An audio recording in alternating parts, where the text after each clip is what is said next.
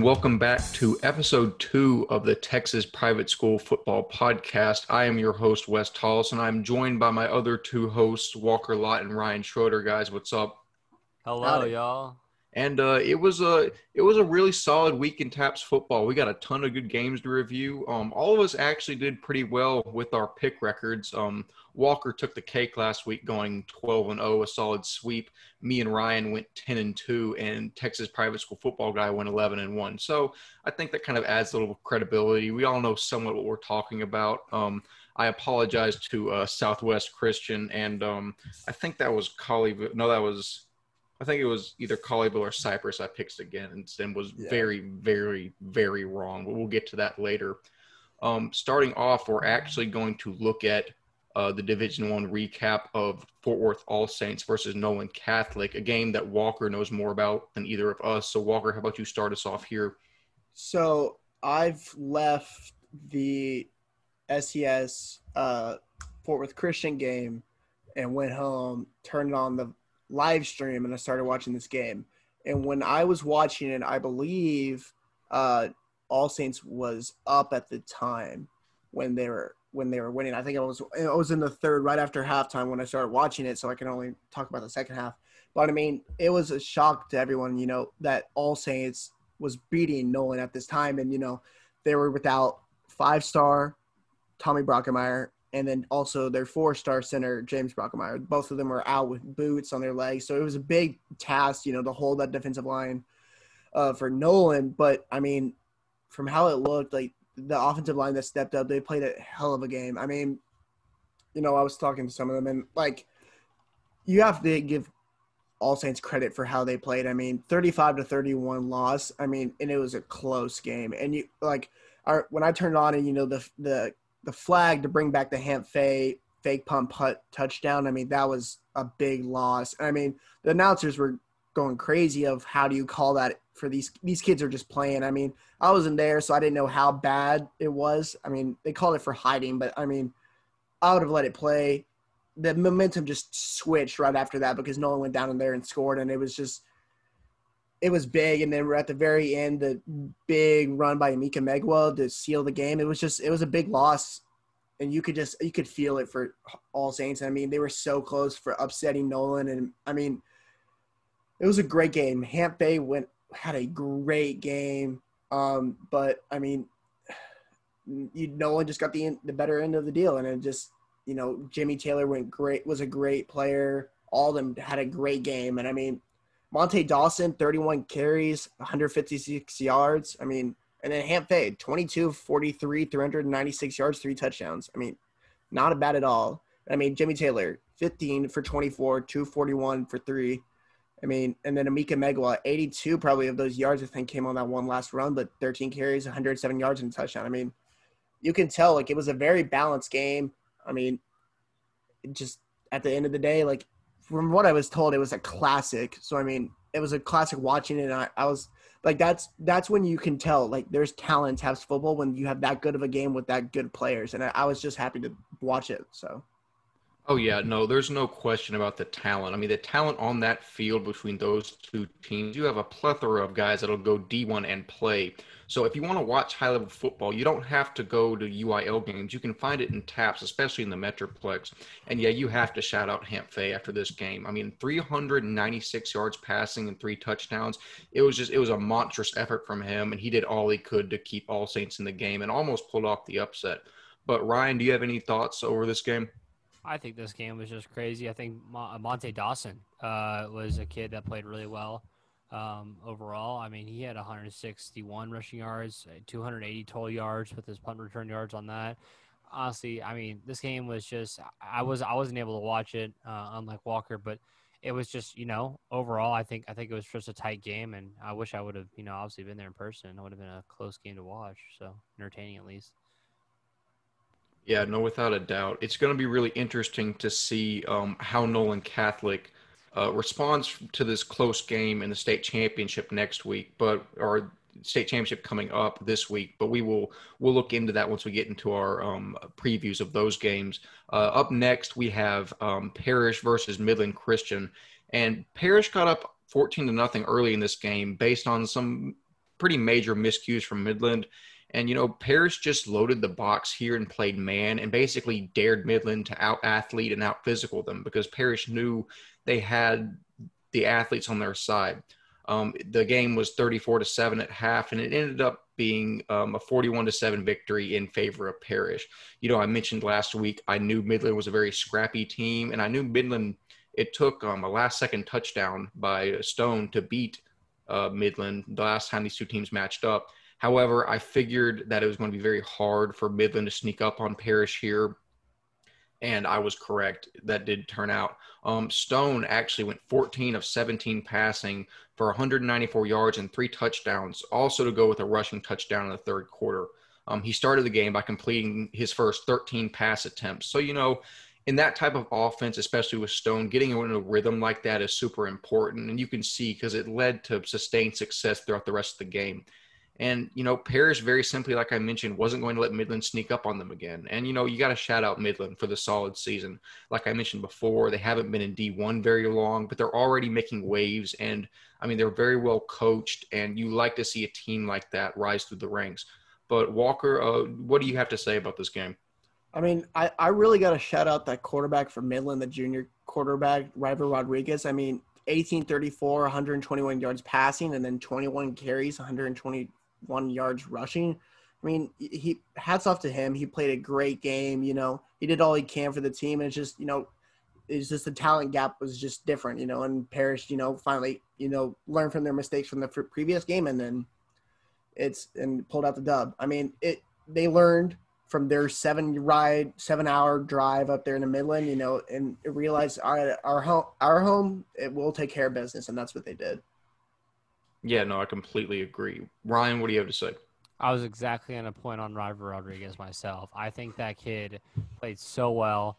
Um, almost tried to put Midland on his back at that point, right? You know, it's just not a lot, not a lot you can do when you're playing a team like when you're playing a team like Parish. Um, I, honestly, big up to Preston Stone. I think Preston Stone's going to be good in the championship game as well. I mean, we can already predict that. We'll talk about that later, but I mean, uh, Preston Stone is just you know an overall good player. I think Preston Stone is a leader on this team. Uh, we, we can agree on that. I mean, I just overall it'll be good to see him in the championship, and um, overall I, I, would like to give credit where credit's due for Midland. Yeah, without a doubt. You know, this is going to set up probably the most hyped uh, championship game. Looking at Parish versus Nolan Catholic. I mean, it shows us the most athletes and the most electric matchup. So we'll cover that uh, a little bit later in the episode, but that's a really a game you're going to want to keep an eye on. But we move into the Division Two recap, and I'd be remiss if I let anyone but Walker start out on Southwest Christian versus Fort Worth Christian. So, uh, Walker, talk about how your boys uh, proved proved me wrong. I just want to say shout out to them, man. You know, you know, we haven't really ever gotten over that hump of beating No Faith, Fort Worth Christian over the years, and you know you finally did it. And I mean, I I'm just so proud of those guys. You know, the swagger they play with, the t- like the toughness they play with now. Like it's it's the team is great. I I like you know like my my head coach you know always talks about you know like oh yeah when I was playing you know I paved the way for this success and I mean you know you would think about it you know going how low I was when I was there to like how they are now, you would feel like a jealous. But I'm I'm on not at all. I mean, I'm just so happy for those guys. You know, so happy to be where they are now. And I mean, they they played their tails off, man. I'm like Tyson Flowers is one like is a underrated guy in TAPPS, and that he he was a stud for them. You know, like passing wise, no, three for six for 41 and a touchdown, and I mean, yes, that's not it. But I mean, Tyson Flowers, 16 carries, 106 yards, and a touchdown. And one of the biggest runs at the very end, it was at the very, very end of the game because there it was like a fourth, I think it was a fourth and 10 or something like that. He spins, he runs it through the middle, spins one guy, jukes another dude, and gets the first down and gets seals the win for the Eagles. And that, and you just see the swagger about him, the moxie, and I, I just love that kid. You know, even Corey Harris had a great game, 23 carries, 97 yards. The the run the run the run game for them was insane, and um, you know I, I talked about it how they did the triple option. I am wrong. it's more of a wing T option. My coach has corrected me about that, and I just want to say that so they know that now. It's more of a wing T option uh, offense, and so you know, one guy I have to shout out is Carson Tataravich, the senior. Nine carries, 91 yards, and two touchdowns on the game. So I was, I he was a sophomore when I was a senior, and seeing where he came from there to where he is now, I'm so proud of that kid. The kid is a workhorse. He grinds, and he's and nine carries for 91 yards. That you that's a that's a lot of yards per carry, and I mean you you just gotta you gotta respect it. I mean, he's he's more of that fullback. He plays both sides. He does everything for that team, and and without them in that offense, like he they they would not be where they are. And you just gotta shout him out. Um, and one of the other players for talking about Fort Worth Christian, the game would be totally different if the Carson Cross eleven for twenty four. Honestly, it should he should be right now twenty for twenty four a lot of that game would have been so different. His receivers could catch. There was probably six, seven balls that he threw perfect dimes, and the receivers just didn't come down with it, and the game would have been totally different. And I mean, you know, that's what that's one thing they're going to be looking back and watching film for Fourth Christian is they're going to be like, if that if they caught those balls, it would have been a different game. But I have to shout out Carson Cross. He played a great game. He made some great throws. You know, he put the team on his back, 11 for 24, 244, and two touchdowns and then 12 carries for 92 yards. I mean, he did all he could. They ran so many QB reads with him and almost won the game with the QB read because that's all they pretty much did in the second half. I mean, I, I, was I was very impressed with him for the first time seeing him in person. And you know, any quarterback, any college that gets him, they're gonna have a they're gonna be have a steal with Carson Cross. So yeah, man, that's super cool. It's really it's really cool to hear the pride in your voice when you talk about them, when you talk about that program, because it shows how much of a personal connection you have once you come through these places. And I really like what you said about not being jealous and knowing that you paved the way, because every person that has stepped through a program like that paves the way for an eventual success. And it's really cool to see that happen in front of you. But I also have to shout out Jacob Trim, uh, Jacob Trimble from Fort Worth Christian. Four receptions, 158 yards, and two touchdowns, averaging dadgum near 40 yards a catch. So, you know, I've always, like I said, I'm biased towards receivers. I always try to look for the receiver stat lines and show them love. But that was a really, that really popped off the page. And I know that Fort Worth Christian's um, passing attack is very, very prevalent. Um, Ryan, what do you have to say about this game? I was going to say, um, obviously, I think – Carson Cross and uh, Jacob Trimble. I talked about him last week. I talked about him last week, and I said that was going to be the big matchup. I or the big the big uh, combo that I liked, the big duo that I liked. Um, that was I, I, I was ten and two last week, and that was one of my games I picked wrong too. We were both against Walker uh, in that one, and we both picked Fort Worth Christian. Um, but no, honestly, I thought Carson Cross and Jacob Trimble were two guys that you know, had a record this entire year of playing well together. They had a record of being that uh, one-two combo that you know it was it was it was Carson's biggest receiver was Jacob, and so I don't know. I, I, I liked I liked how they both went out on um, this year on a you know on a bang. They still both played insane games in their last game of the year. Um, you know, like we said, Car- Carson had um, 250 passing and over 100 rushing yards, as well, around 100 rushing yards as well. Like that's just so impressive for anybody to do that. And um, but obviously Southwest Christian, I could not say anything more than what Walker said, but just impressive team play, impressive playing together as a solid unit. And I'm looking forward to see what they can do in the semifinal game now after proving to be, at least to me, proving at least to me that they're a contender in this, you know, D2 um, D2 series and stuff like that. So. Yeah, no, I agree. Um, that game will set up a that game will set up a Final Four matchup with Dallas Christian this week. But before we get into that, we have to recap Dallas Christian versus Grapevine Faith. And I've said it once and I'll say it again: rolling ball of chainsaws. Listen, uh, there was a there was a little bit of a snarky comment on the last YouTube video we posted, saying something along the lines of, "Actually, we, referring to Grapevine, are going to beat Dallas Christian this week."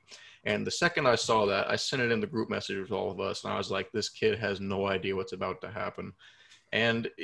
And it had, this is what happened. Uh, DC had 434 yards of total offense to Grapevine 69. And uh, what was the final score? Like 35 to six. Yeah, something like that. But but yeah, it was a it, it was a shellacking. Uh, Grapevine's only score of the game was Mark Saunders, uh, their very good running back, taking the opening kickback 92 yards. And to be honest, that might have been that might have been a negative for Grapevine because that had to be a wake up call to Wheeler and DC. And I bet you money he got on them very, very quickly and had them tuned in after that. But and DC, um, almost had as many turnovers as points. Uh, DC turned them over five times with three interceptions and two fumbles. And uh, as DC will cruise into the state semis against Southwest Christian. Um, I have, I want to shout out, um, I want to shout out um, TJ King and who's the other person? TJ King and. You say Sean Coleman? Uh, actually, Coleman had 81 yards this game. He played really well, or he played well, but not the caliber of game he's used to having. It was um, Tristan Turner. I'm blanking. Yeah, yeah, yeah, it was Tristan Turner. Gotcha, gotcha. Yeah, with five receptions, 102 yards, and averaging 20. Um, TJ King, TJ King threw for 265 yards and a touchdown. And you know, I mean, Grapevine obviously is a good team, but like I've mentioned, DC is just on a different level than everyone this year. And you know, it's just really how it is. But uh, Walker, what do you have to say about the this whole whole ordeal? I mean, I'm a, like I I don't really know enough about Dallas Christian to really really talk about it, but I mean, if you just look at the stat line from one from one side to the other, you can just see the big difference. You know, Tristan Turner had five receptions, 102 yards, and a touchdown. I mean, that's that's pretty good. I mean, and TJ King should not really be a quarterback, but I mean, putting up the stats he is, I mean, you got to respect it. I, I'm really excited to see the future of Chase Cross. You know, that he's the younger brother of Carson over at uh, Fort Worth Christian. You know, I remember talking to Deuce, Deuce Hogan, the old former uh, Grapevine Faith quarterback, and I remember him saying that Chase, he's going to be something special, and he'll be something down the line that's going to be just as good as me when I'm there. And, I'm, and so I'm excited to see how, you know, as a sophomore, he had a great season, led him to the second round. But you know, let's see how he can do junior year, and I'm really excited to see that. And I and I have to shout out Mark Saunders, heck of a career. You know, played his tail off for all four years, and you know was the focal point of this offense this year. And you know, you just got to shout out a career that of a guy like him he had. So. Yeah, no, he is a terrific player in his own right. Uh, Ryan, what sticks out to you from this game?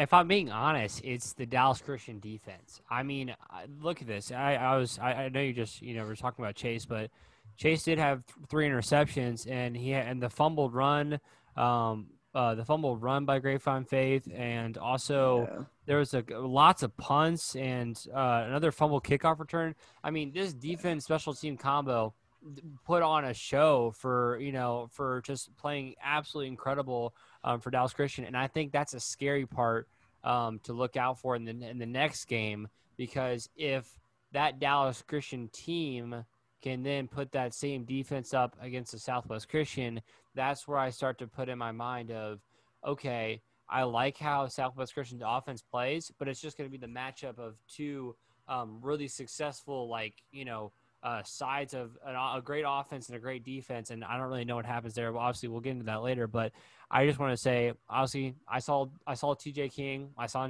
I saw Sean Coleman, and I saw Tristan Turner all play in person. I saw them all play in person. Um, how was it? It's been two weeks now. I, I, I, still think that this team is incredible. I still think that these guys are really great. I, I still think they're the rolling ball chainsaws like we talked about. I really do think that Dallas Christian is just a really unstoppable team, and I'm glad to see that they're getting um, they're they're go they're paving their path how how they need it to be. They're paving their path how they want it, and there's no one like you know going to be able to stop them at this point. I, at least in my opinion. Yeah, like I mentioned, I, I definitely think that uh, this is all Trinity's fault. I think that they just were sick of Trinity kicking them in the dirt year after year, and it just it created a monster. And I honestly, I wish Trinity was still in TAPPS this year because I think DC could beat them. I will go out on a limb and say that.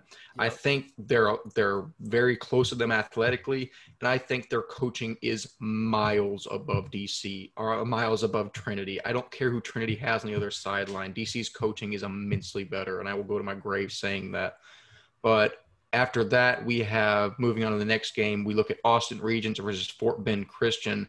Uh, Walker, what do you uh, what did you see with this game? You were actually at this game, weren't you? I was, I was, and so I, I was. Uh, it was a great game, and I mean, like you gotta get shout out Fort Bend Christian, and I mean, I want to make sure I get like talking about these guys, but you know, talking about it in the future. I mean, we talk. I want to talk about the player of the week that we talk about, but I mean, Josh Franklin from Austin Regents had a just.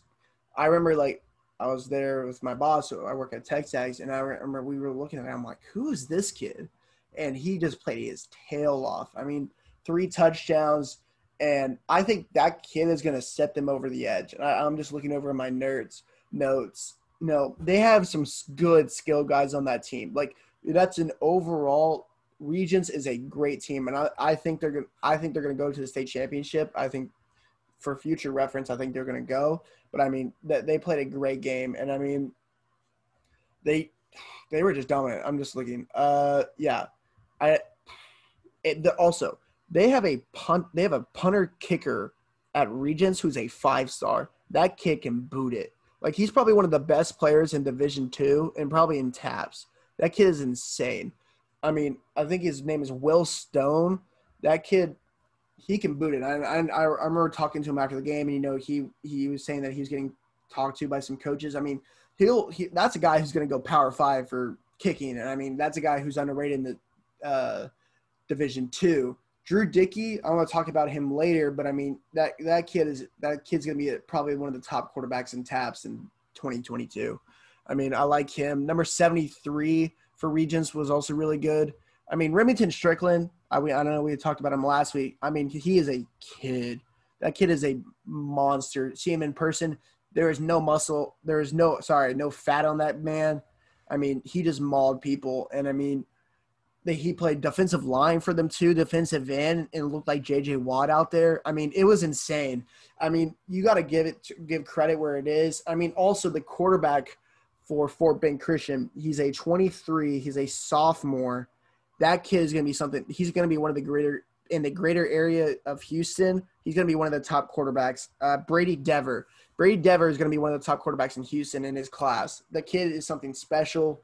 Um, Solomon Cole. He was a great player for them. You know, J.D. Mitchell. Um, he was a great player. You know, great running back for them. I mean, overall, Fort Bend Christian had some great athletes, but it was just they just got out athleted and they just outplayed, outcoached. I mean, they, there was nothing they could do. Um, overall, I really like jo- Josh Franklin. He's going to be something special. Any team who gets him, like, is going to they're going to get a steal with that kid. He's fast. He's elusive. He makes he made it. He almost mossed somebody at like probably five ten. I mean, the kid's a stud, and I was really really impressed with him. So I mean, it was a great game. I, I just you saw the dominance of Regents and you could see I've always wondered how dominant they have been and now seeing them in person I understand why they have been the team to get out of there for so long. So Oh yeah, exactly. You know, like we mentioned, Regents has always been the favorite out of this side of the bracket, and it's not really any surprise to anyone that's followed TAPPS to see their dominance thus far through the playoffs. But Ryan, does anything stick out to you from this game in particular? I just want to put, uh, go on a point that I said last week that I would like to re-mention, and it's that the fact that I talked about how the, the, four of these teams were the four teams that just run this, run this like the side of the South. They run the South, and I think that's something to mention. Um, I think that Regents obviously proved that they were the team that you know with a 42 to 15 win, you're going to prove that you're the team that deserved to win, but. I don't know. I think what we're about to talk to we're about to talk about Second Baptist, and I'll I'll talk more on them in a second. But I really do like how these four teams show up and they and they actually prove to be, you know, the best four teams. And I and I and I, if I was going to talk about anything else, I would say I'm really happy to see that Regents is carrying on the legacy that they they've had in this you know in this entire uh, program. And I think that's really impressive to see how this like they will never stop. They will never stop being this top dog. And I I uh, hope for a good future with them too. But yeah. No, I agree. Um, moving on, we see St. Michael's versus Houston Second Baptist. And, you know, these are the other two teams that you mentioned that help run the South. And this game was close early, and, you know, we saw the two teams trade scores on their opening drives. However, Second Baptist, who is actually coached by Terry Pirtle, and as a quick aside, I actually I have a personal connection to Coach Pirtle. I played – he was the coach at Brookhill back around 2010, 11, 12. And I was like in middle school, like sixth or seventh grade there when he was coaching. So he helped me in middle school football. So I know him. He's a good guy. And he's he's led Houston Second Baptist to like eight straight, like either six or eight straight district championships. So I've always known he's been a solid coach, but he's doing great things there. But like I mentioned, Second Baptist was simply too good in this game. Uh, they pulled away and ended up dominating St. Michael's 49 to 14. Uh, the difference in this game was on the ground as Second Baptist rushed for 215 yards, led by Eli Smith, um, 120, and St. Michael's only rushed for 30 yards as a team. So it's interesting here. I'll get into this later once we look at the preview, but I think um, Austin Regents and Second Baptist, out of the four teams that run the South, I think the top two teams are much, much stronger uh, relative to the bottom two in that four. And I think, and you know, casual TAPPS fans will see Regent versus Second Baptist and immediately pick Regents. And I think that's kind of at fault. I think Second Baptist is a lot better than people realize now. And, you know, I'm kind of giving away what I'm thinking I'm going to pick for the game. But, you know, it's just something to keep in mind and think about. But, Walker, I'll start with you first. Is there anything here that you want to highlight from this game? So, I've really I was looking for look, looking into recruiting, seeing who I can shout out this week. You know, I was looking at Second Baptist, looking at the stats, and Eli Smith, that running back, that kid is a player. You know, 21 carries, 120 yards, three touchdowns. And then I really okay. So Finn Nicholson, the quarterback over there at Second Baptist, he was the backup of if uh, going out of private school for five seconds the Connor Weigman is the starting quarterback at Bridgeland, Cypress Bridgeland. Finn was a great sophomore there, and then Connor took over his job in junior year, and then he went to Second Baptist. But Connor's now probably the top three quarterback in public school football in the class of 22. So it's understandable. But Finn, don't disrespect Finn Nicholson. I mean, he's getting looked at by D1 schools right now for playing quarterback. He had a great like I remember sophomore year at Bridgeland and has done great here at Second Baptist. I mean, 19 for 1,420 yards is two touchdowns. Passing yards isn't great, but I mean, 9 14, I mean, that's good right there. And I mean, it, they have some talent over there at Second Baptist. And I mean, it. I love Regents. I watch them play, but I'm, you know, don't get don't get it twisted. Second Baptist is going to put it like a good game against them. Oh, 100%. I'm very excited to watch that. And like I said, we'll highlight that um, coming in a little bit. Uh, Ryan, what do you think about this matchup? Yeah, and I, I was going to talk about another Second Baptist player on that team that I liked. And you said Nicholson, but I was going to say Eli Smith. Eli Smith's their running back, and I think that he's a great player. Obviously, the guy's averaging, from what it seems like, over 100 yards a game this season, which is insane. Anybody that's averaging over 100 yards is insane. And I'm excited to see how he plays up against this region team, um, if I'm being completely honest. And I think that he's going to have a great impact in this game. Yeah, no, it was a it was a very dominant effort from Second Baptist, and one worthy of noting is we will look into this matchup, which is one of my favorites, um, in a little bit here. But that is all the analysis we have for Division Two. As now we move on into Division Three. And uh, I really don't want to talk about this, but Colleyville Covenant versus Arlington Grace Prep. Uh, sweet Lord, I have never regretted a pick more in my life. Um, I picked, uh, I picked Arlington Grace Prep. Um, I think I was just looking at common records and other stuff. I might have picked the wrong team for all I know. Uh, but um, Colleyville beat them 40 to three, and it was 28 to three at halftime. Uh, the fate of the game was sealed very early as Austin Sheets threw for 240 yards and rushed for 40. So, you know, uh, shout out Austin Sheets and uh, Colleyville for making me look like a fool. But um, uh, is there anything that y'all want to hit from this game? Anything that stands out? Um, for me, I know there are some guys over there at Colleyville Covenant, and I was like, you know, when I talked about earlier doing recruiting, I mean, I was very shocked of the talent they have over there at Colleyville Covenant. I mean, I mean, it was pretty freaking interesting to see. They have a guy I'm going to talk about later who I think is going to be a stud in 2020, uh, 22 or 23, I believe. I mean, Covenant's got some guys. That quarterback over there, Austin Sheets. I mean, he's a player going to. I think he's going to baseball at Weatherford Junior College.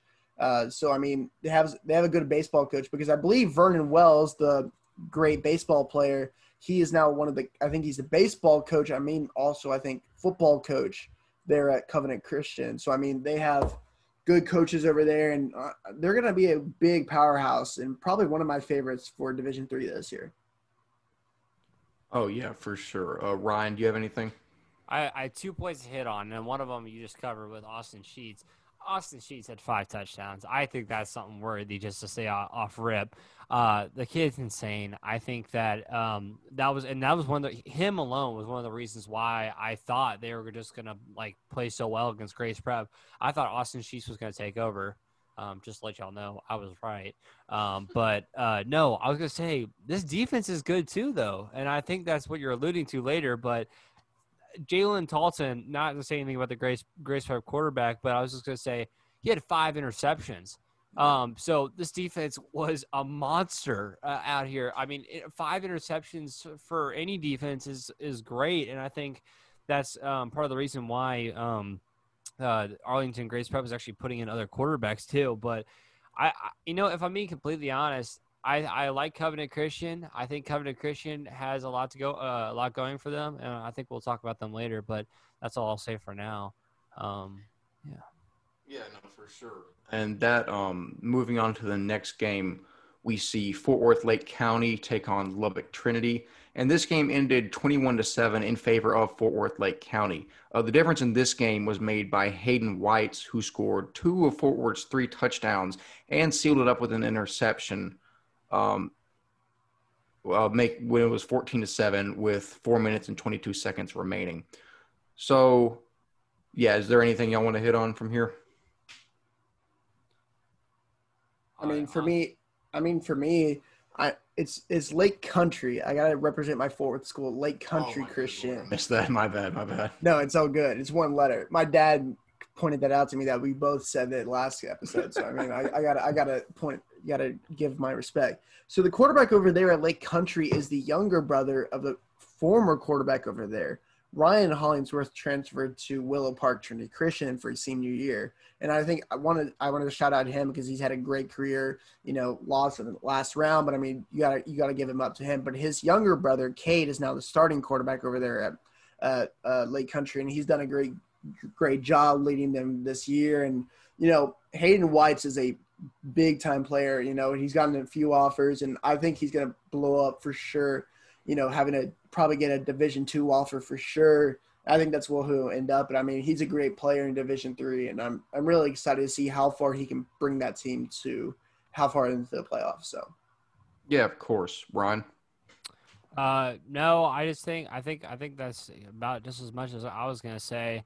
Um, I think this is the game that I predicted wrong. I think this was the other game I predicted yeah. wrong. Um, but yeah, no, honestly, I think uh, I was putting a lot of a lot of my mind into just the fact of uh, the win. It was the win against uh, uh, Lubbock Trinity had the win against uh, the who's who's the team that was predicted to be number one. Oh, Pantego. Pantego. They had the win oh, against yeah. Pantego, and so I said oh, they're gonna win the game. And I wasn't, I didn't, I don't know. I guess I just didn't put enough effort into looking looking into that. But yeah, uh, big up to Fort Worth Lake Country. Uh, they, well, what's called? Hopefully, they uh, will have a matchup. Hard, I guess, a big matchup against Colleyville Covenant now. So, yeah.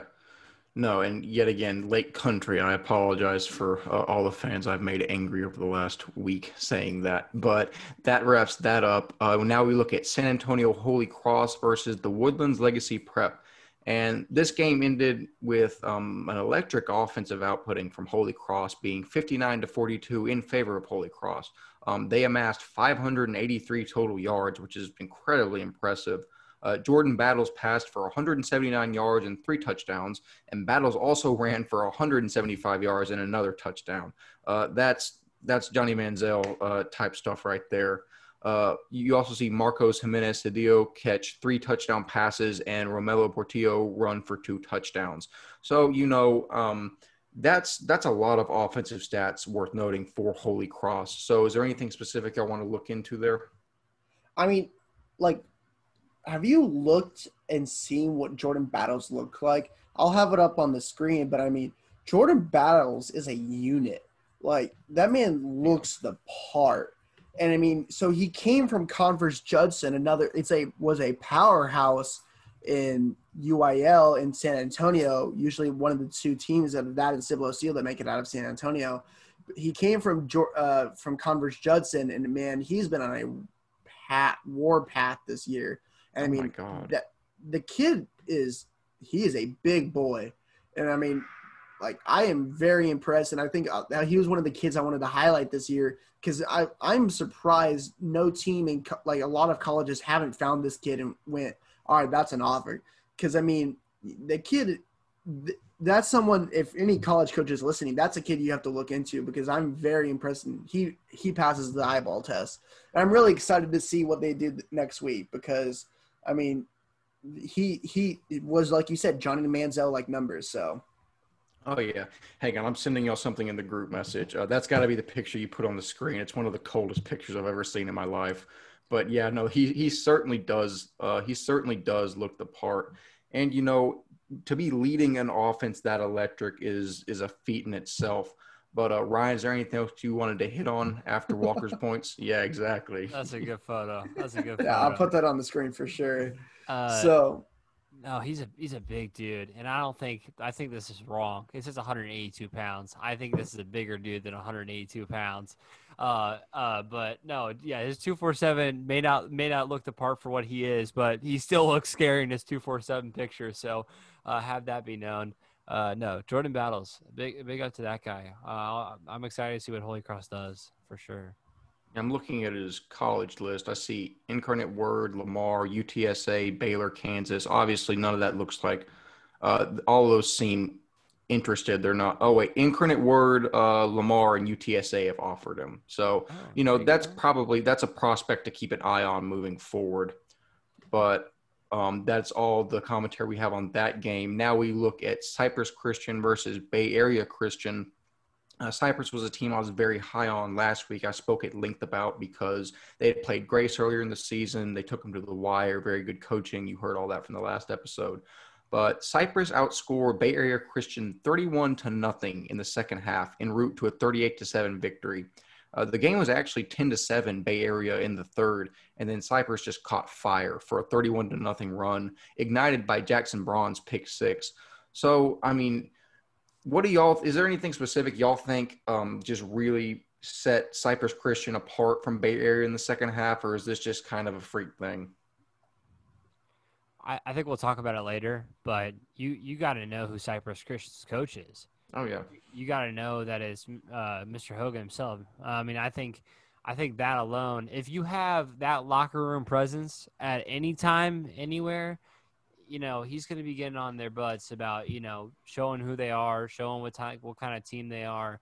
And, uh, but no, I think, yeah, Cypress Christian kind of just got woken up and they're like, whoa, what, what are we doing? Where are we? We're down three points. We need to, you know, get some electricity in here. Right.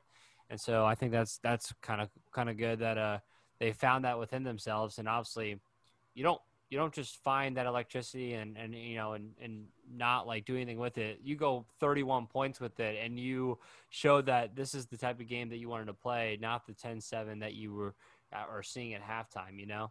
So. Yeah exactly. Walker you have anything to add to that? I mean i think he talked everything. I, I really don't because i think y'all both explained it really well so. Oh yeah. And like we mentioned um that 31 to nothing uh, outburst and that type of energy isn't something you just come up with on the spot in a game like that. That is things that are developed in a locker room, through coaching tactics throughout the year and throughout the years prior. So, again, that just goes to show you how much coaching matters and how much good coaching matters uh, in, in football and in TAPPS especially. But that wraps up the Division Three analysis we have. Now we move into our final two games out of Division Four, where we saw Waco Reicher take on First Baptist Academy.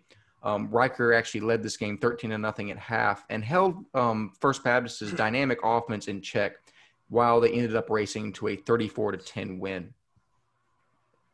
Reicher was led by University of Idaho commit Eli Cummings, who rushed for an astounding 251 yards, also adding a pair of touchdowns to his resume for the day. Uh, Reicher has now won four consecutive games and will be playing for a state championship this week after a one and four start. So, you know, that's really interesting to see uh, Reicher get this kicked into gear. And, you know, they played that one four start is in part due to they played tougher opponents to start their season. However, it's really impressive to see a team flip that quickly. And I don't know many one in four teams that have ended up playing for state championships. But, you know, you got to shout out Reicher for that. Um, Walker, is there anything that you want to hit on from here? I mean, I was looking into it. Eli Cummings, that senior running back, is a dude.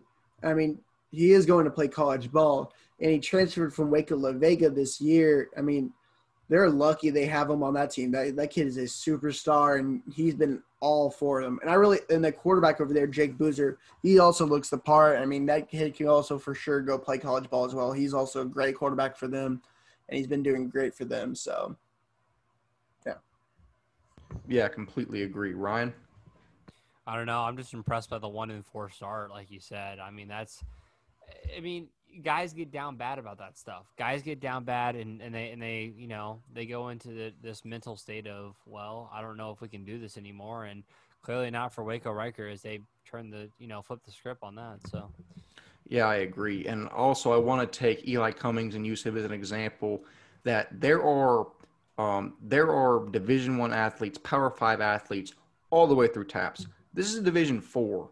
Uh, this is teams that are significantly smaller than the Nolan Catholics, the parishes, the Fort Worth All Saints of the world. So, I mean, yet again, like I mentioned, part of this reason we're doing this is to show light on TAPPS kids and to say uh, this is kind of an untapped well that coaches can look a lot more into. So, literally, you look anyone anywhere from D1 to D4, or top to bottom, you will see athletes and you will find them if you look for them. Mm-hmm. But moving into the final game we have to recap we see Shiner St. Paul took on Tomball Rose Christian, and the Cardinals only ran four plays in the first quarter, but three of those resulted in touchdowns. Um, St. Paul led 42 to 14 at half and added some insurance in the second half, um, eventually emerging victors to the tune of a 56 to 21 victory. Junior Zach Johnson showed a Herculean effort, rushing for 222 yards, logging four touchdowns, uh, recovering an onside kick and recording an interception just because why not at that point? So I mean that that's one of the more impressive stat lines I've seen in a while. But y'all know, uh, is there anything that sticks out to either of y'all from this? Nah. Go mean, off. Yeah, exactly. Zach that's Johnson, a... the man. no kidding, but you know that'll that'll set up that'll set up um, a state championship game between Waco Reicher and Shiner St. Paul that we will get into at the end of the episode. But that is actually all the analysis we have for last week's games. And now we're going to look into something that's very interesting um, the SPC season recap. And this is something that, you know, is is personally sad and frustrating in my opinion. Um, the Southwest Preparatory Conference is essentially for people who don't know, it's um, it's a conference like TAPPS where private schools uh, congregate and have a league and they play. And a lot, like a lot of very, very elite athletes come out of SPC. And, you know, without mincing words, the SPC kind of screwed their season. Um, it was crazy scheduling, very few games were played. And I liken it to the Big Ten. Um, it seemed like they wanted to be trailblazers and cancel their season before everyone else and just get on the train and have everyone follow them. Well, the Big Ten and the SPC did that, and then leagues like UIL and TAPPS and you know the SEC and the Big Twelve were like, no, we think that we can work through this and make a safe environment for our kids to play in. And the SPC, like the Big Ten, we're just like, no, we're going to stay canceled. And then we get a couple weeks into the season, and they're like, oh no, we have to find a way to somehow kind of play. And then it just leads to incredibly messy scheduling. There's no there's no uniformity among the conference. Everyone's kind of on their own. Cistercian didn't even play this year. And there wasn't even an official state championship. I think, yeah, Kincaid was crowned the unofficial state champs um, with a win over Bellaire Episcopal. But, you know, Kincaid went 7 and 0, Bellaire went 2 and 4, St. John's went 3 and 3. Episcopal School of Dallas only played three games as, as wow. many others did. So, you know, I feel I feel for the kids here. You know, I think this is a decision made by higher ups, and you know they make this decision for the safety of these kids, but at the same time, you got to look at the bigger picture and you have to adjust when change is needed. And I just feel like that wasn't done here. But is there anything else y'all want to add to this? I just rambled for a really long time. Is there any points that y'all want to hit on? No, I was gonna say I like I like the analogy between the Big Ten and the SPC because I think that's exactly what it is. I think that's exactly what it is. I think I think they went through that same mindset that you're talking about of whether they should play or not, and then eventually they kind of like at the last second they were kind of like, oh, we want to join in too. Like we're gonna join in too now, and in reality, there's no time left. So very sad for those kids. Very sad for all of them, all the um, you know seniors that you know really didn't get to have their senior season. You know that's kind of that's kind of um, sad to look on um, from the outside in. Yeah, no, it's really gut wrenching when you think about that. I mean, think about your senior season of athletics being taken away from you or minimized. I mean, it it sucks. I mean, it's it's not fun at all. But we actually we have some SPC prospects to mention, and I'll turn to our recruiting expert Walker to uh, to break these down. I mean, I need to look into him more, but you know, Jake yeah. Peterson, the John, the linebacker going to Penn. There's Colin Montgomery, the a lineman from Bellaire going to Oklahoma. Donovan Jackson, with you know Tommy Brockermeyer, arguably one or two, two or one player in the state of Texas. Ohio State going to Ohio State. And Dylan Bell, the 22 athlete from Kincaid, has offers from Tennessee and Toledo. And I believe uh, Luis, uh, the other lineman from Bellaire Episcopal, the third one, uh, Luis, I don't know how to say last name, Tariva, something like that. He just got he just committed to uh, Prairie View A&M. So you know those are the big guys in uh, SPC this year. I mean, Donovan, like I would like any school in the country would love Donovan Jackson. Donovan Jackson is probably one of the best technique linemen to come out of like high school in a while. The man, I remember I was able to go watch him at the opening, uh, his junior going into his junior year, and the man was beating all American seniors one on one as a junior in high school, beating seniors, and then it just showed how impressive he was at that time, and even better now. You know, uh, you know, I, I, believe he has Ohio State connections, and you know, shout out to him. He's going to have a great career over there at Ohio State. Colin Montgomery's a mauler, big boy. You know, Oklahoma's really happy that they have him and have a guy bringing from a guy from Houston, which is a lot of strongholds for another place. Go bringing him up to Oklahoma. I mean, he's a great player. You know, a lot of other schools are really interested in him. I mean, any linebacker that's going to Penn, you know, that guy has to be a very high academic player. And I mean, John, like I, I can't really talk a lot about him, but I mean, he must be a baller. I mean, and then Dylan Bell, I mean, having a Tennessee offer as a junior, playing not that, that many players, he, he must be a baller as well. I mean, Kincaid also has guys, Cayman Duncan going to Dartmouth, uh, 21 defensive lineman Ezekiel Evans, and then 22 athlete Mr. Do It All, Mr. Dylan Bell, which I just talked about. So, I mean, those are those guys, you know, some of the highlights of uh, their prospects in SPC. Yeah, exactly. And it seems like the SPC is a smaller conference than TAPPS, but it seems like there's a much heavier concentration of elite talent within SPC. Because I mean, I was looking. We'll, we'll I'm going to tease a segment for a future episode, but we're looking at guys. Um, we're looking at guys who have gone on from private schools and been elite talents. And you look at some of like some of the best players in college football right now came from private school. So I mean, it's something to keep an eye on and keep an ear out for when we when we actually do talk about it. But moving on from the SPC season recap, Ryan, there's nothing else you wanted to add, right? No, that's good. Yeah. Okay. um, we go into players of the week. And for uh, the large school, we have Josh Franklin from Austin Regents, 21 wide receiver, who had six grabs, 99 yards, three touchdowns, and a 93 yard kickoff return.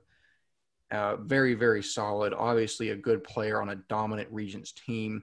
And we look at small school, we see uh, Marcos uh, Marcos Jimenez Cedillo, who a 22 wide receiver who had three grabs for 140 yards, three touchdowns, seven tackles. Uh, the yards per catch on that thing, I'm not great at math, but that's just that's rather insane, I'd have to say.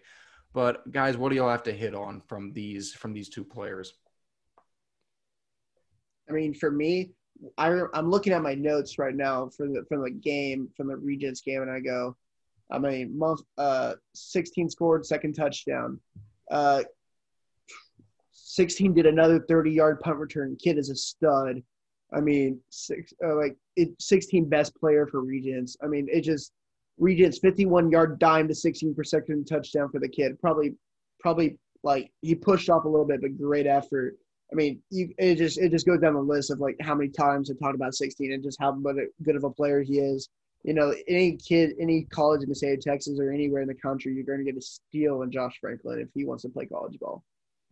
Yeah, I completely agree, Ryan. No, I think I think Josh Franklin's a great player, um, and I think we're obviously going to talk about uh, Marcos as well. Uh, the kid, kid's a stud. I mean, you were trying to do the math on that a second ago, but I, honestly, I mean, I'm excited for what this team can do. I'm excited for. I kind of said it when I was talking earlier, but I think um, I'm excited for what overall Holy Cross has done, and um, I, I, think he'll be a big matchup to look. He'll be a big guy to look at when they play against Cypress Christian, um, especially you know trying to figure out what all impact he can have alongside uh, you know alongside battles. You know, so yeah, no, I completely agree. Uh, for the folks at home, that is 46 yards per catch. I, I whipped out a calculator and figured that out really quick. But uh, this actually makes me very happy to see. You know, i am a broken record. I'm a former wide receiver. I'm very biased towards wide receiver stats, and both players, big school and small school, are wide receivers. So it's a it's a rather happy day for me to see this. But we're actually going to introduce a new segment now called the Mount Rushmore of Coaches. We're going to look. We're going to go and take a dive and look at uh, some of the best people that have come coach through Texas private school football, and you know, kind of try to form a Mount Rushmore. So about four guys that we would put on that upper echelon of coaches. Um, we'll take a second to talk about our own coaches, uh, just because we have personal experience with all of them. I'll start first. Um, Norm Thompson is the coach at Grace. He took over after a roughly 10 year stint from very well respected coach Mike Maddox. And um, I just like to say, Coach Thompson is hands down the best coach I've ever played under in my life. Um, he's very, very solid. He cares about the players as young men before anything else. Um, and he has he has done great things with this team. He earned the head coaching job after a one year interim stint, and especially this year, when you heard talk around the Grace program about this team, it was rather pessimistic. Not a lot of guys thought this team would even make the playoffs, let alone be number two behind DC in a very good district. And uh, Coach Thompson just made sure his kids didn't believe any of that or what they heard. And he, he took that team, and even though they had a, a shorter exit in the playoffs than they would have liked, they all did great things. So, I mean, that's my spiel. I mean, I'm I have a very, very high level of respect for Coach Thompson, and I'd be remiss if I – went through this segment without mentioning him. But Walker Ryan, I know y'all have great coaches at y'all schools as well. So y'all want to talk about them for a brief moment? Uh, Walker, you got it. You go first, man. Oh, okay. So Jeremy Flowers, he's a head coach at uh, Fort Worth South Christian. He came in my sophomore year, and you know, my freshman year, we uh, had this, we had this coach who was supposed to come in, change the culture, all this, and then he left after spring ball. And we so we had an intern coach my freshman year. It was a big yeah, it was weird. And so he comes in my sophomore year and just changes the program. And I mean, our sophomore year, we it was the first time we made playoffs. And I mean, and I don't know how long at SCS. And I, mean, I remember him keep saying it just like, all right, you know, this is going to be a foundation for something special for the future. We just, you just got to keep going, keep going, keep going. And I mean, you could after hearing that for three years, you know, you go like, all right, like, all right, we made the first round. All right, out. First round out. I mean, we played Dallas Christian my first year, and then Cedar Hill my second year. So I mean, you know, it's first round exits by really good teams, and then not making it my senior year with because of a lot of injuries. And you go, and he always kept saying, "All right, keep going, keep going, keep going." And I was like, "All right, so like, where is this? Like, where do you where are you saying it?"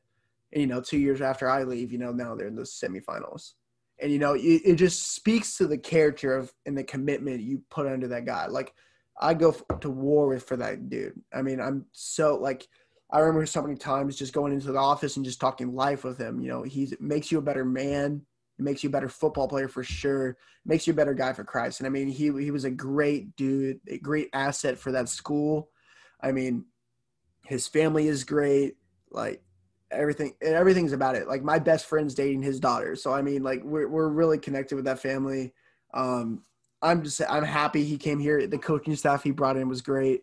I mean, he he changed like you know. There's a lot of like things about a coach changing the culture at a place and making it for the better. He really did, and like you could see why because SCS is so much better than what it was, and you know they're on the up and up right now. And I'm just excited to see the future of SCS with him. So, yeah, exactly, Ryan.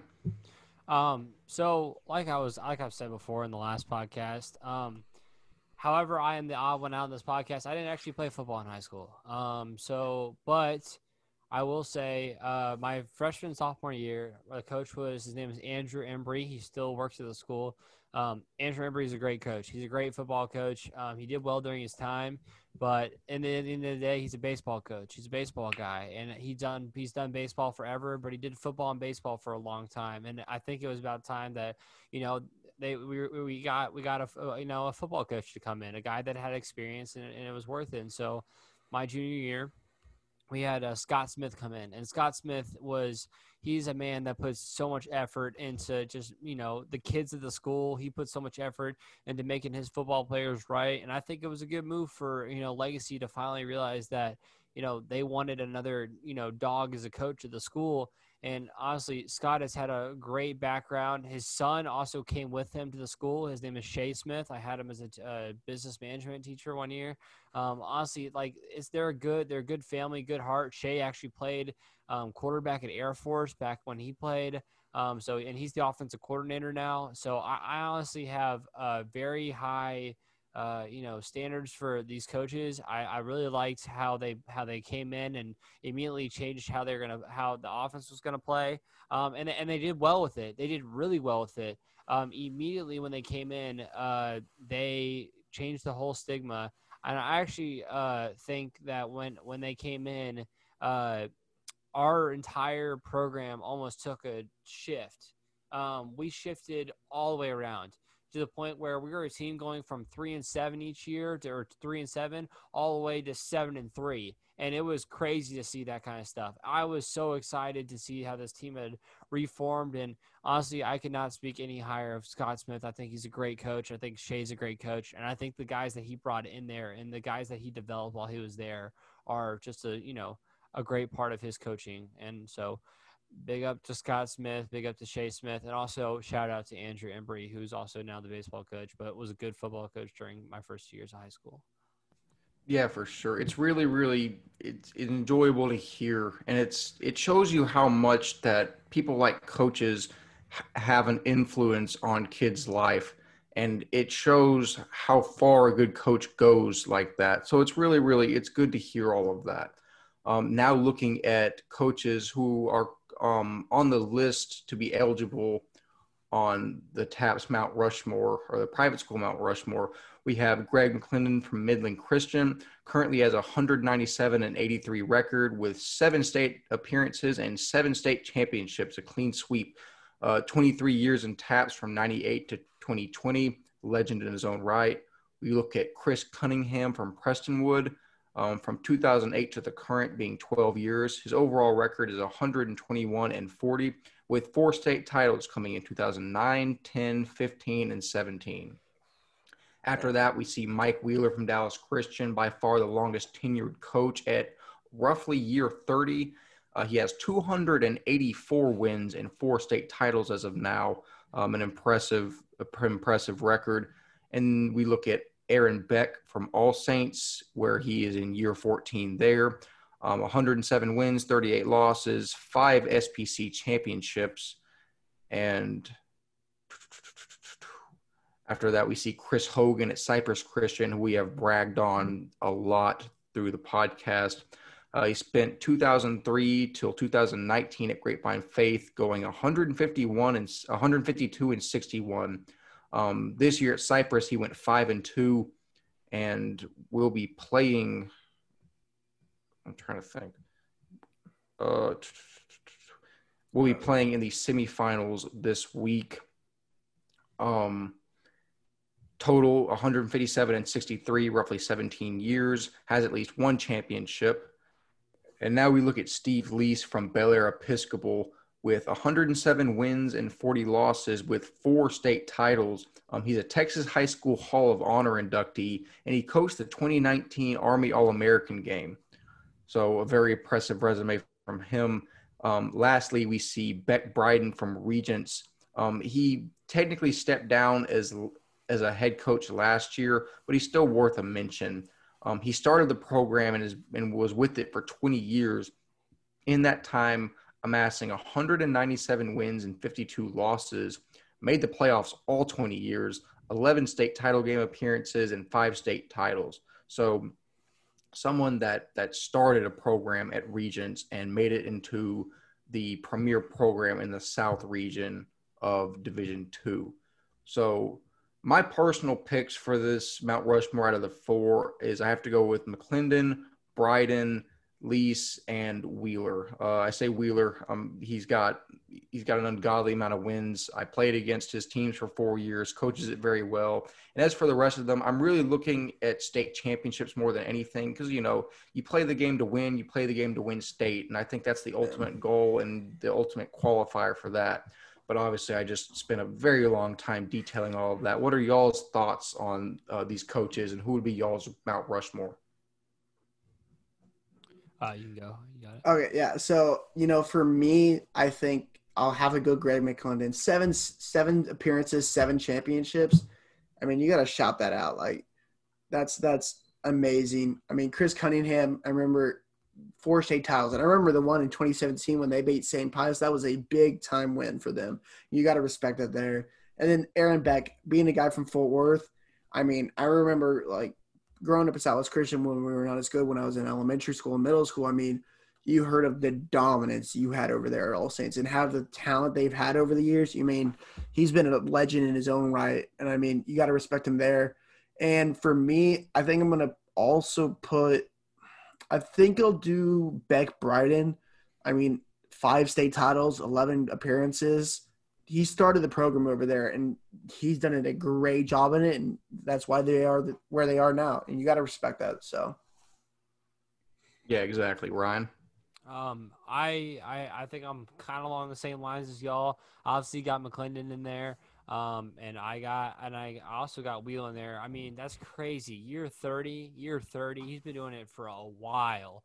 Um, you know, that's, it's just been taking up most of his life. And obviously he's had success at it. So, uh, big up to him. Uh, I'm going to talk about Chris in a second, Chris Hogan, but he is on, he's on mine, even though, uh, I think I just have, uh, a really good, um, I have lots to say. I think I think he's a good dude, and then obviously Beck Bryden. I think he also um, even though he's uh, you know stepped down or whatever. I think if you make the playoffs 20 years in a row, you are reloading and reloading and reloading and reloading. There was no stopping with this guy. He didn't have one bad year. Is that basically what that means? And so I think that goes a lot into him on how he does. And so 11 state title game appearances, I think that's really impressive. But I wanted to uh, put a little bit on Hogan for a second, just because I think he's a good dude. I think he's a really good dude at heart. Um, he had he's, he's had the 2016 state championship, um, and then he had seven semifinal appearances, which I thought was kind of impressive, even though he just couldn't get over that hump um, to you know to get in there. And part of that was due to the fact that he has to play against like Dallas Christian and and you know Trinity Christian Cedar Hill, so he's going up against those schools, right?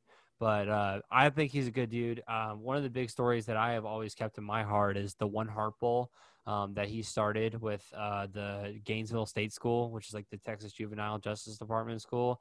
Um, he what he what he did is he had faith like uh, faith fans whatever like faith parents and all that kind of stuff. They formed a spirit line and they cheered for these kids that like were in state like you know um, like in the justice department they were basically imprisoned. And because no one would showed up to their games at all like no one ever showed up to their games. And so uh, Chris basically made it so that these kids would have fans at their games because all they had to, all they did was play away games and with people getting sent in and out of um, you know, the Justice Department, the Juvenile Justice Department, they never had a real team. And so I think that, you know, that made national headlines for everything that has been said. But I think Chris is a really good dude. And I, and I think Walker could talk about him too because uh, he knows the family a little bit. But I was going to say, I just think Chris Hogan's a really good coach and a really good dude. So I don't know. But yeah. Oh yeah, for sure. That's a beautiful story, and you know, it shows it's it's it's bigger than a game. Um, we can talk about stats and stuff all we want, but sometimes there are things that are bigger than football. But if we don't have anything else to add to the Mount Rushmore segment, we're now going to look at recruiting. And yet again, I'm going to hand it off to Walker as he has done extensive research on all of these kids. So, Walker, how about you take this? All right. So, the first guy I'm going to talk about is the do kind of do segments of each one. So, the 21 of the week, I'm going to talk about Houston St. Thomas Cameron Bonner. 5'11, 173, 247 has him as the 81th best player in Texas and the 89th wide receiver in the country. Offers Arizona, Houston, Utah, Pitt, Illinois, Texas A&M are his top six on his graphic, but I've heard, you know, on 247, you know, says talk about Baylor having a really interest in him. So, I mean, that's another offer for him. I mean, the one thing you you can see off the first thing is he can fly. Track times are 1101 100 meter and 2309 200 meter. Kid can flat out go. And you can see that in the film. I mean, just he's a deep threat. Can burn anybody, has great hands, and his route running is really good. You know, he reminds me a lot of, for me, Texas A&M receiver and former private school player, St. Uh, at Houston St. Pius Chase Lane. I mean, he plays a lot like similar to him I mean, they both have they both had great quarterbacks, and uh, Chase Lane having Grant Gunnell there, who's at Arizona now. I mean, and for uh, Cameron Bonner, he has Maddox Kopp going to Houston. I mean, both they they play extremely well. I mean, I was I was really impressed when I put on the tape, and I mean, he, there's a lot of underrated receivers in the state of Texas, and he is totally one of them. I mean, just watch that tape, watch him fly, and it was they're it was they were very lucky to have him at, at St. Thomas, and I was really excited to watch him play. So moving on, so the next one we're going to talk about some 22s, and we're going to see these 22s ball out next week, uh, this upcoming week at Nolan Catholic. I'm going to talk about the two defensive ends slash linebacker uh, for Nolan Catholic and Curly Thomas the fourth and Vincent Page. So I'm going to talk about Curly Thomas first. You know, he's 6'4", 240. He's a strong side DN. Uh, 247 has him as the 74th player in Texas. So he came from Keller Fossil Ridge, and he has offers from Arkansas, Baylor, SMU, Michigan State, Oklahoma State, Iowa State. So those are those are Power Five big time offers for the kid. And it just put on the tape. He reminds me a lot, not like a, he reminds me somewhat, I guess, of you know Nana Osafo-Mensah, the old uh, Nolan Catholic defensive end that's now at Notre Dame. I mean, if you just watch him, he's lanky. He's tall, lanky, and what he does really well is he's great with his hands, and you can see it in film. He has a great get off. He's good with his hands, and most of the time he doesn't let many O linemen get his hands on him. He's first there. His first punch is great, and so like that, you know that wingspan is really there. I mean, I wish I get. I want. I'm excited to see him because I'm hoping I can make it to go watch uh, Nolan play Parish this week, and I'm really excited to watch him play if I can. Just watch the film. He's he's he's underrated at speed wise too. He's very athletic. His lateral movement is really good. I, I was really impressed with seeing him play. And so the other guy I'm going to talk about is Vincent Page, the 20. Uh, he's 6'2", 266. He's a weak side defensive end, and he's the 88th player in Texas. You know, he also he plays. You know, he plays linebacker. He can put his hand in the ground. He came from Denton Guyer last year to play at Nolan, and he also almost also transferred to Louisville, but decided he ended up staying at Nolan. Uh, he has offers from Baylor, Houston, Syracuse, Cincinnati, and UConn, and there's many others. I mean, watch him play. He has great lateral movement. That was the first thing I noticed. I was like, he can move from side to side. He moves really well, and he has great instincts. And you know, he plays linebacker really well at six two. But I mean, he can put his hand in there and play defensive end and it's really it was really interesting to see him play. You know, speed was like sneaky good, which was really interesting at 266. And I remember watching this film, and it talks about like it says shows it later, and hopefully I can show it in this.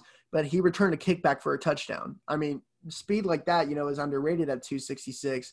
I was really, really impressed to see him, and having them, them two on each side of the line. I mean, that is any coach in the state of Texas would want that.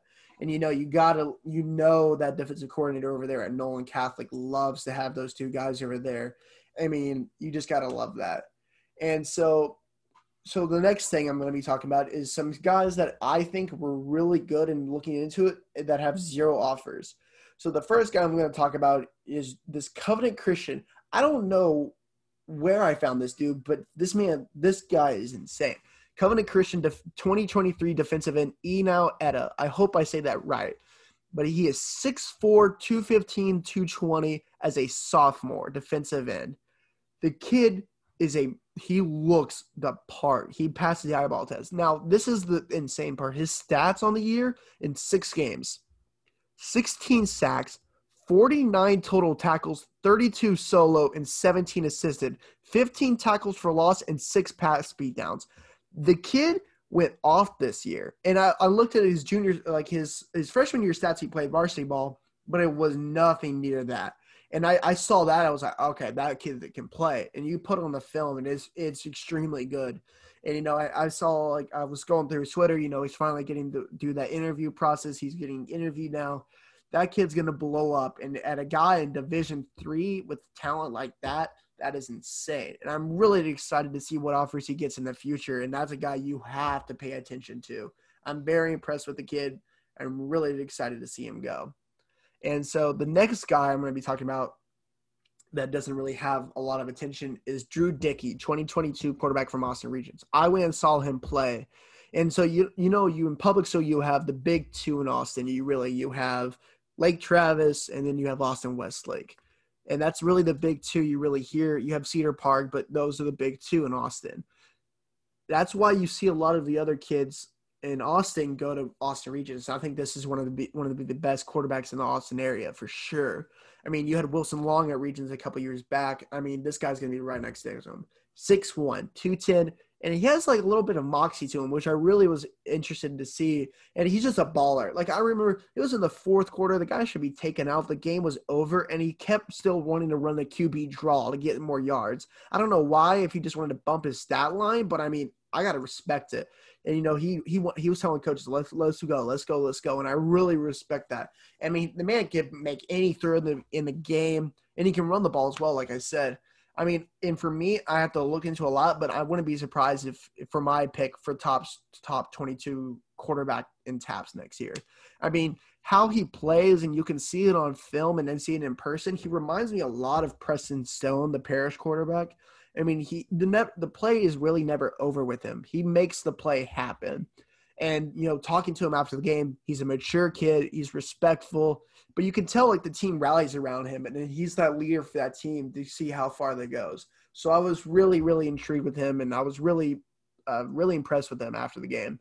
And so other guys I was going to talk about Jordan Battles, like I talked about before, and Joshua Little. I forgot what high school he went to, but Joshua Little, I believe he's in Division three or Division. Yeah, he goes to Dallas First Baptist. He had for this game against uh, Waco Reicher five catches, 103 yards. Watch this man's tape if anyone is. He's a 21 senior, but I mean he's six 6'2", and he like if you scroll through his Twitter, he was cooking fools at some of these games, and you gotta respect it. And I think that's a guy like I was just looking through getting stats. That's a kid that I don't know how doesn't have more college attention. I was really really impressed with him And yeah, that's a, that's my kind of my honorable mention to talk about. But I was proud of him, and I really excited to see if he goes somewhere big. So, yeah. Oh yeah, for guy. sure. No, that's that's really really solid intel on a bunch of guys. I know that took a lot of a lot of research. I also want to shout out Walker. Walker's working on graphics and he's working his butt off, and you should be seeing that unless something happens in this episode. There, yeah. So so it should it, it should enhance the quality of everything. And I want to thank you, Walker, for doing that. Um, I got to shout out my own guys from Sure. Grace in terms of the uh, the recruiting section. Alex Quintero and Josh Murray for picking up an offer and uh, preferred walk on to play D1 at Lamar. Uh, Coach Gibson there is doing a very good job of looking to TAPPS and especially East Texas teams because obviously it's easy to it's easier to look in the Metroplex, but East Texas kind of gets left out sometimes. But he's looking specifically there to fill his roster with talent.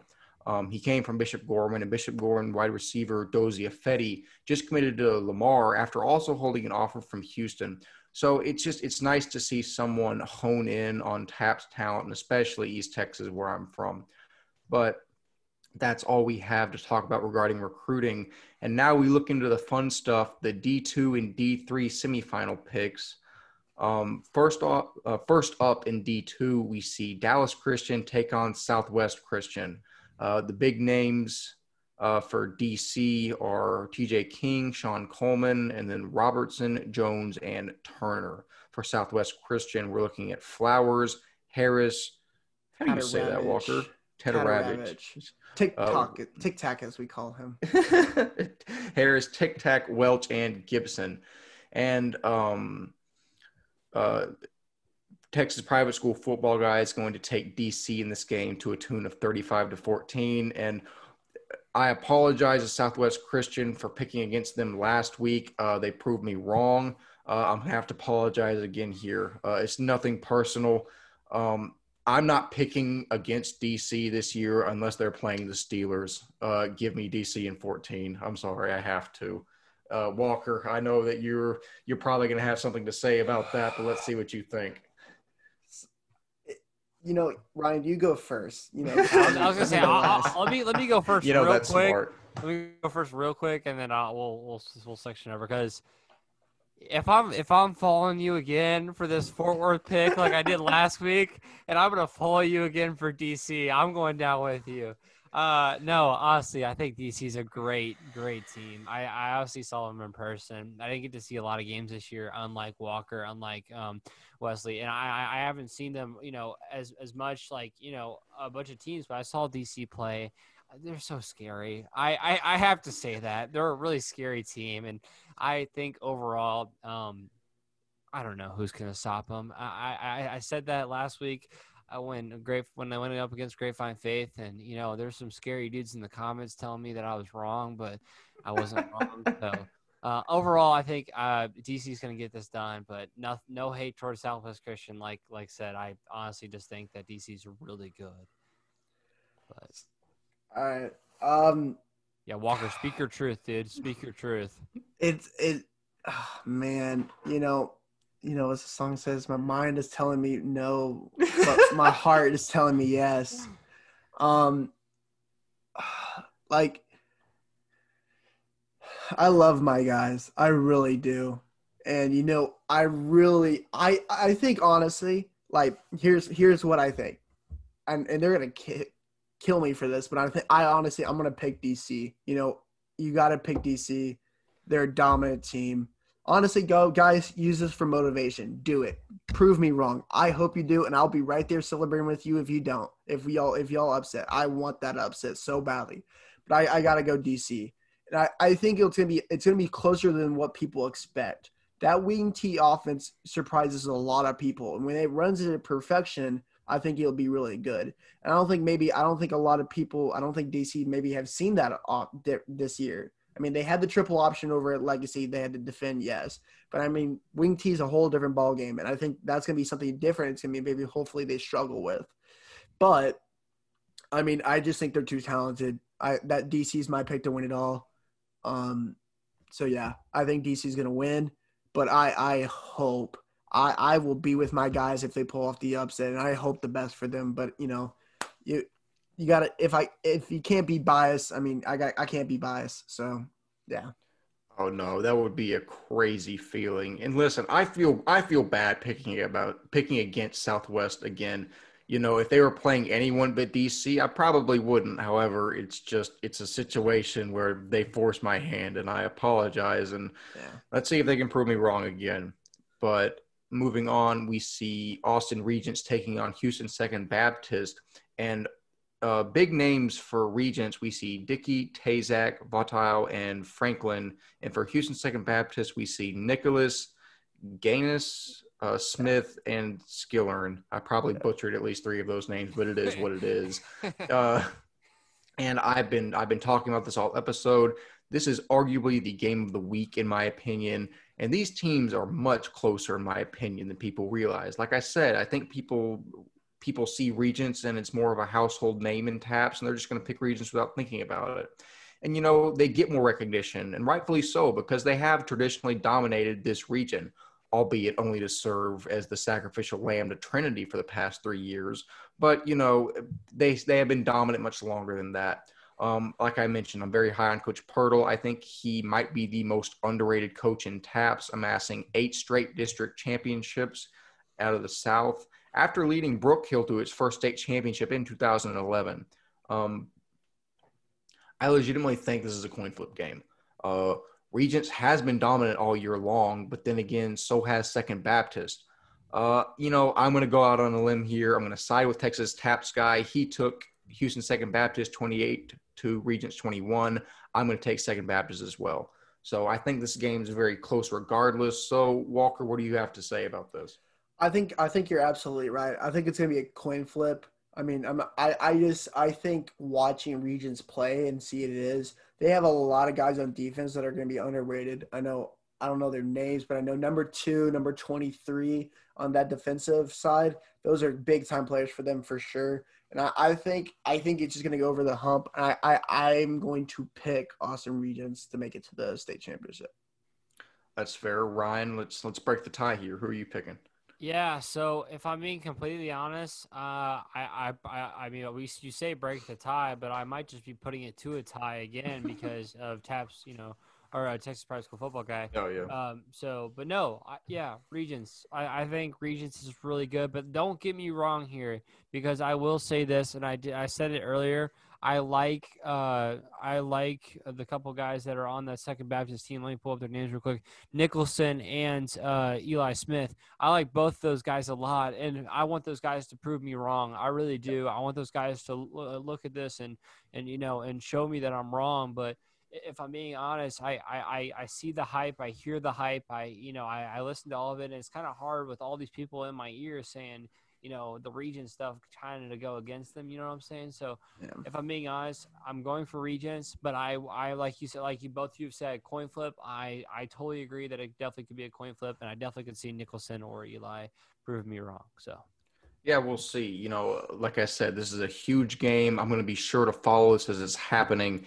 And, you know, we'll see the outcome because I think obviously the winner of this is going to face the winner of DC Southwest Christian in the Division Two state championship. So, again, this is a very, very huge game. But moving into Division Three, we see Covenant versus Lake Country. That's Lake Country, not Lake County. Uh, big names for Covenant, we see Sheets, um, the Wells brothers, Calabrese, and for for Lake Country, we see Whites, Hollingsworth, and Lindsay. Uh, Texas TAPPS guy is going to take um, Covenant Christian in this game, thirty-five to twenty-eight, and you know, God for to hell with the analysis. God forbid I bet against Covenant here. Give me them. yeah, I'm I'm gonna go Covenant too. Honestly, I I think I I, I love Sheets. I think Sheets is incredible, and I think Sheets is a guy. Uh, who knows? We'll see if Sheets puts up another three plus touchdown. He had five in that game. Who says he's not going to have three plus again? I I love Austin Sheets. I think this kid's incredible. Um, and then also uh, the defense, five interceptions. Like I said earlier, this team is crazy. Um, ta- I know uh, a, a Texas private school football guy said 35 to 28, but in my true opinion, I almost have uh, uh, what's called uh, a Covenant Christian by more because I think this defense is too powerful and I think this offense is too powerful. um, honestly, I'm really excited to see what Covenant does, and I think they could have they could recreate another one of those games like they did against Grace Prep, but this this time do it against um, you know do it against Lake Country. So I, I believe that at least. Yeah. For me, I want to make it short and sweet. I'm picking Covenant. I like Sheets, the Wells brothers, and knowing about that guy Edo now, yeah, uh, I think that's ball game. So. Oh, exactly. Um, our final Division three game, we see Cypress versus San Antonio Holy Cross. Big names here for Cypress. We see Landrum and Story, and for Holy Cross, we see battles like we talked about. Um, Jimenez Cedillo, Rodriguez, and Ali.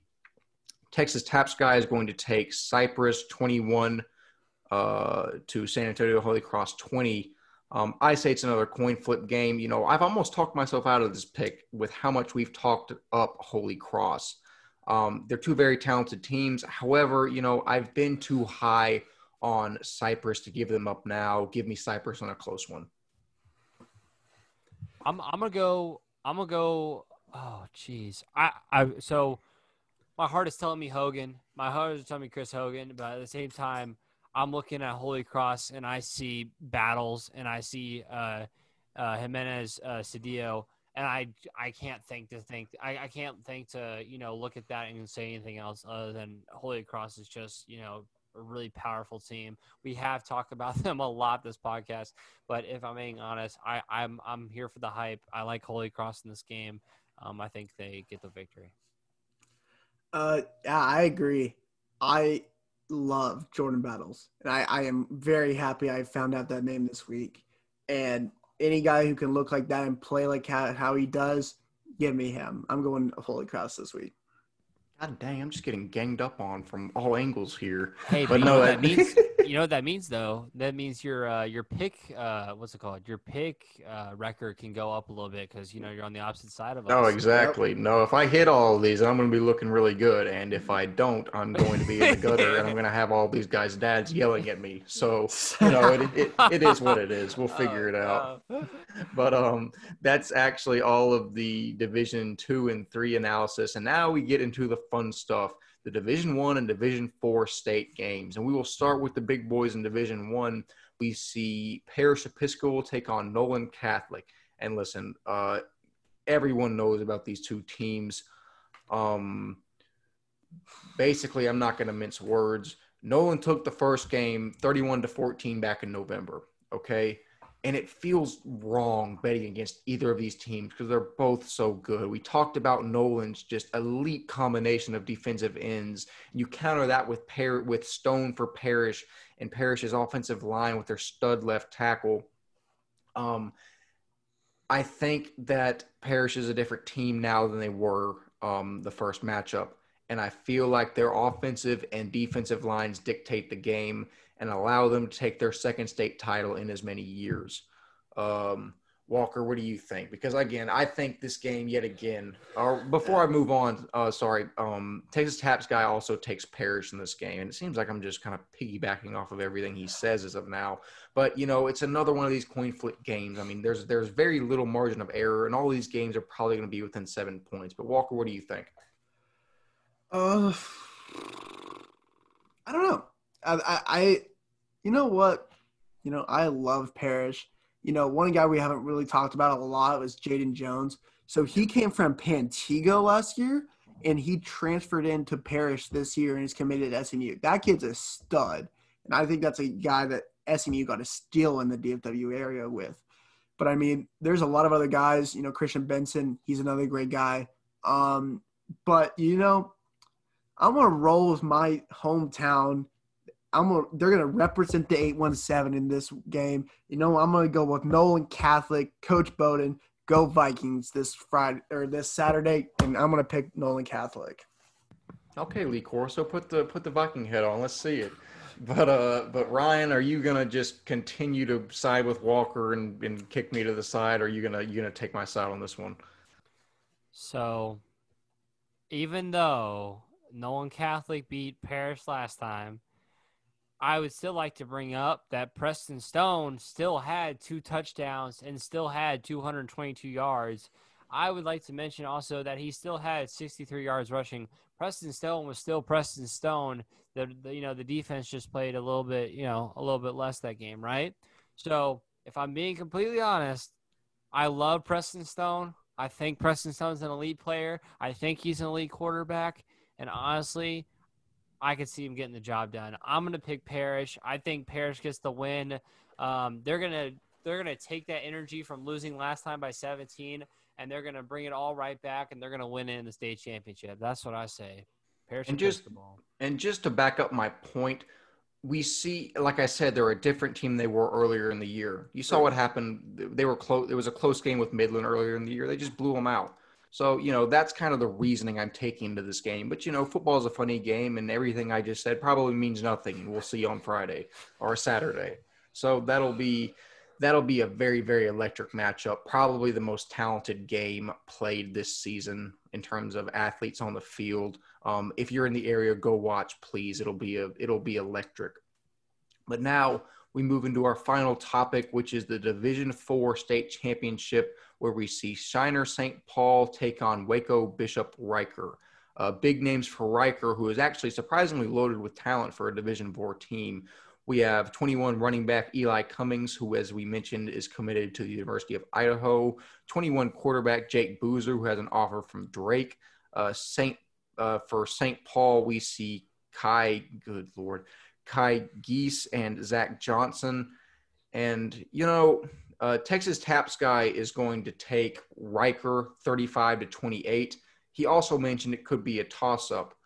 Um, I say Shiner has to stop Cummings in the run game if they want any chance here.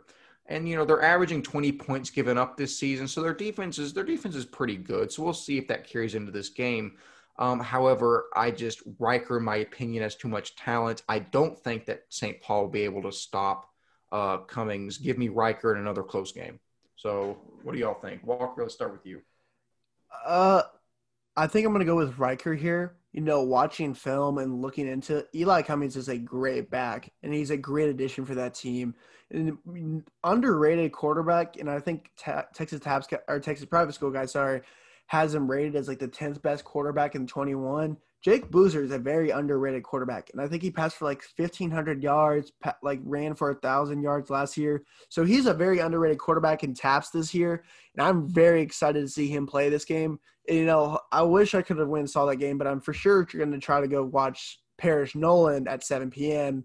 Drive down from Fort Worth to go to Waco and watch that game. So hopefully see at least a half. But I mean, I'm excited. You know, going to watch those games in Waco. Hey, you know what? Yeah, Waco Reicher, hometown advantage. Maybe go get the, the town to go watch him play in Waco. Hundred percent, Ryan. What do you what do you have to say here?